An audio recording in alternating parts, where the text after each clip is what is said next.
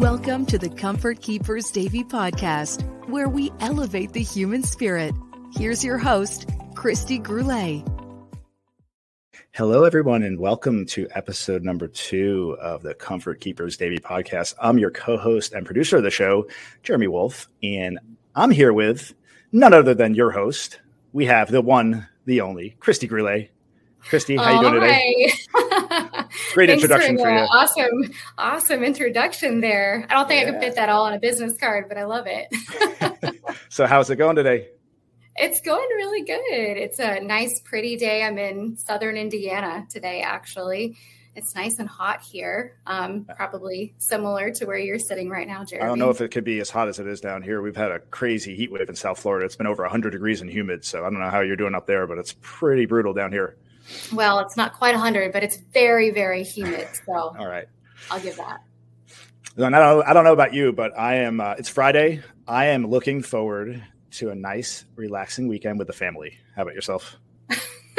I on a normal weekend, I'd like to say that it's going to be a relaxing weekend for myself, but in fact, it's going to be a lot of work over the next couple days. I have some really big things coming up here in my Southern Indiana location and just a lot of logistics that I need to make sure I have everything planned for for this next week. So no rest uh, for planning.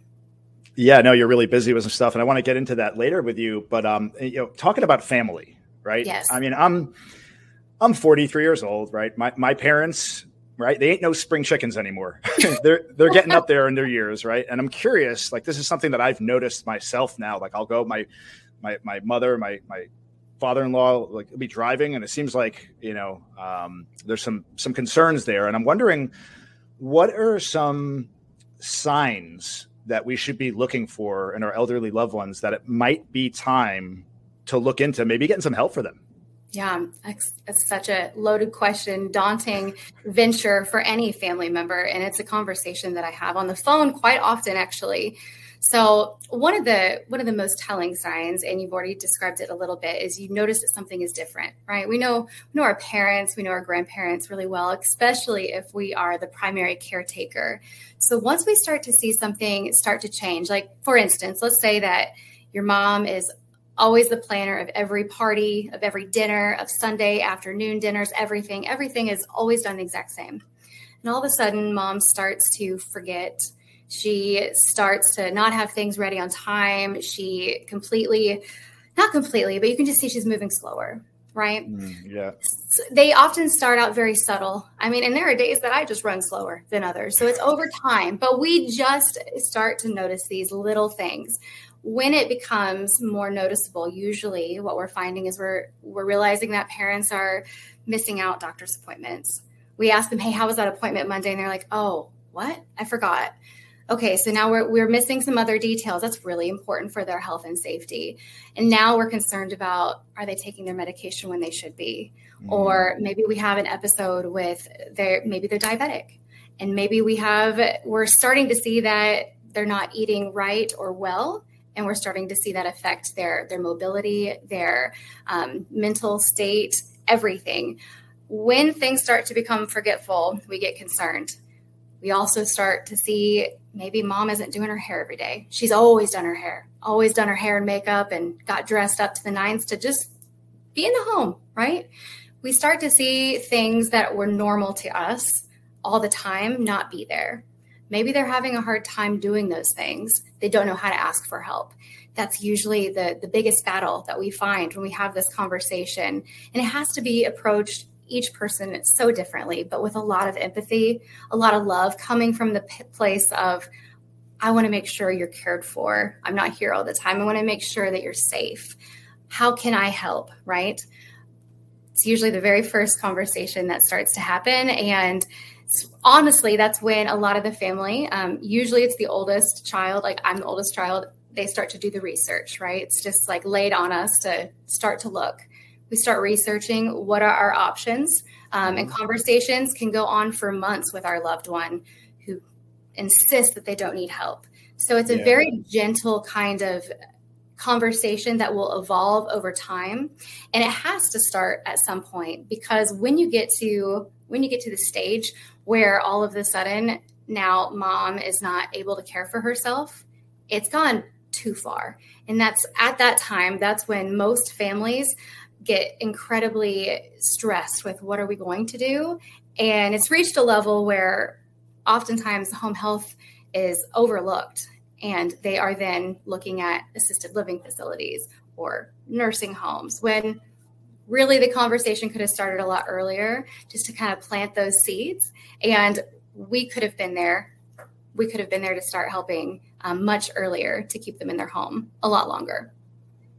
Man you touched on so much there. I mean goodness. It's huge. From you know from open like communication is is tough with relationships that we have and, and, talking about opening that up from a place of love and understanding and incrementally introducing yes. that and not waiting until it becomes too much of a problem where your only option at that point is go go straight to the assisted living or nursing home right and then they're completely plucked out of their place and that yeah. that type of change is, is traumatic on somebody so Huge. to to gradually do this process you know oftentimes they could stay i'd imagine they could stay at their home yeah. for a lot longer if not until oh, until they're so much right yes. so yeah that's really and honestly, I've approached it so many different ways with different families, just depending on what the dynamic is. Like, are your are the family members actually in town with their loved one? Are they calling me from out of state? And I we have been very creative in being introduced to a loved one as a friend of the family. Sometimes that is the best approach versus I'm coming in as an agency to help you yep. because usually the first thing that we run into is a wall. I can do it they're worried about me. They don't need to worry about me. They don't need to pay for this. Like it's just we can all hear the conversation, mm-hmm. right? Especially so, the elder generations, right? They're extra stubborn. Yes.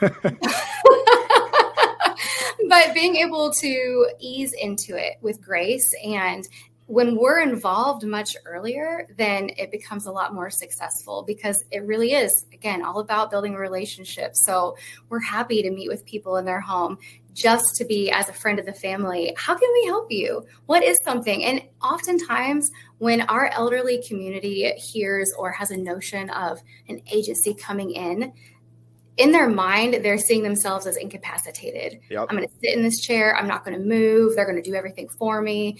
And that's not what they want. We want them to be independent. We want to help aid in their independence. So, being able to have that conversation to say, we're not just here to help you get out of bed and help you get dressed, we're here to do everything else that may pose a risk to you staying in your own home. And my guess is that because you love this beautiful home that you've lived in your entire life, this is where you want to be. And just being honest with our elderly generation too, telling them, like, let's take this stress off of the people that love you so much. They want you to have extra help. And because they're not here, they're carrying that. So let us come in and help take that away from both of you guys and just ease into it. That makes so much sense. So let, us say you know I'm in that situation, right? And um, thankfully I'm not yet, but I'm certainly it's on on the radar.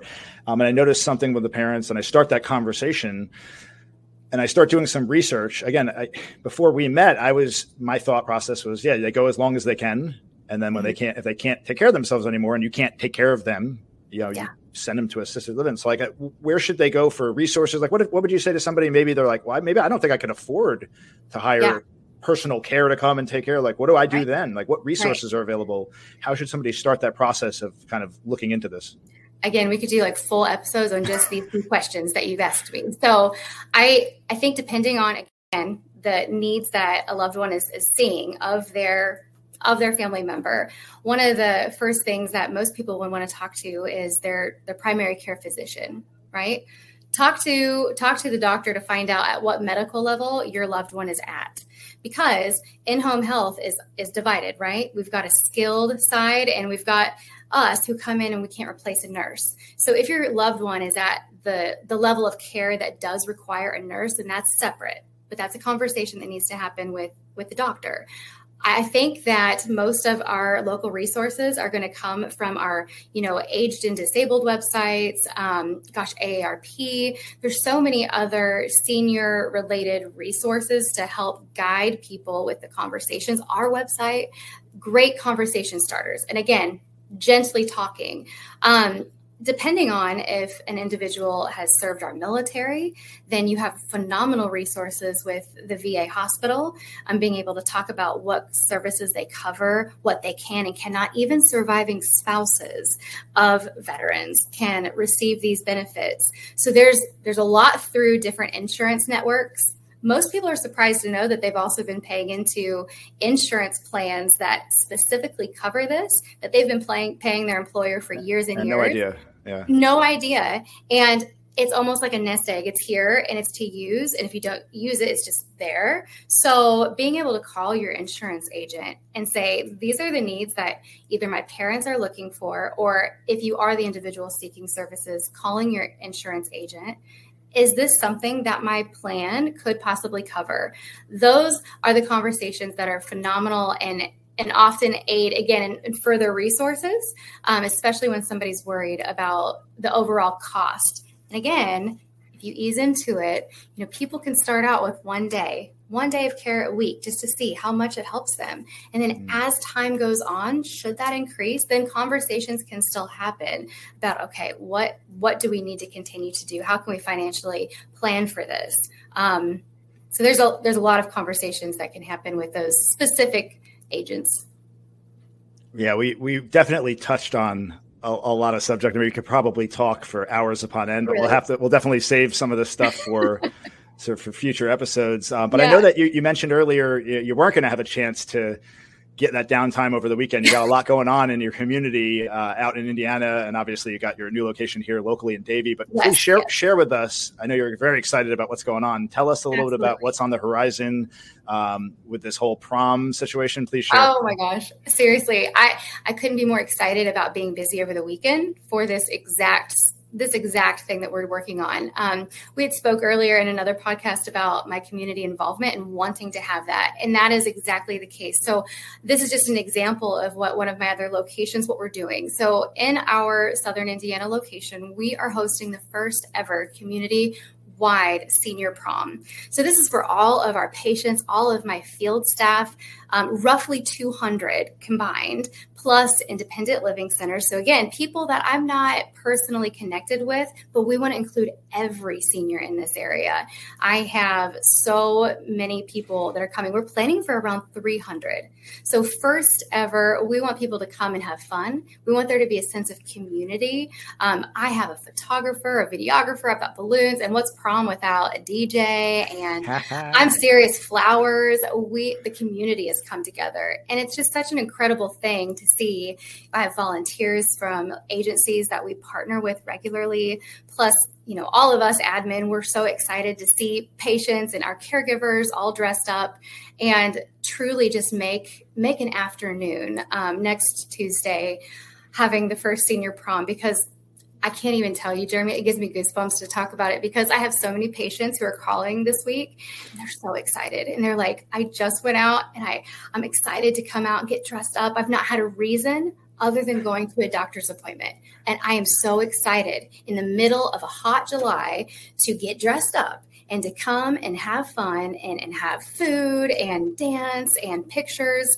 That's what we're all about right? Elevating the human spirit. And this is a big way that we're elevating our entire community's experience. Uh, their spirit, and I can't wait to do it um, when we have our roots planted even more in Florida, just to see how this evolves. So excited! I, I can't wait. I mean, I'm goodness, you the passion is just oozing out of you. like you're talking about all this, and I'm getting all warm and fuzzy inside. Yeah. Like it's such a wonderful thing yes. that you're doing for the community. Um, and it just sounds like it's. I wish you the, the best. I wish I could come. I'm not there, but uh, I know you're going to have an amazing event, and um, I can't wait to see you uh, replicate that down here in you know in my neck of the woods. So awesome, wait. Kristi. It's always a pleasure talking Thank to you and, and, and learning about um, everything that you're doing. It's just fantastic. So, uh, and, you know, so the, until next time, thank you everybody for listening, and um, we'll see you on the next episode.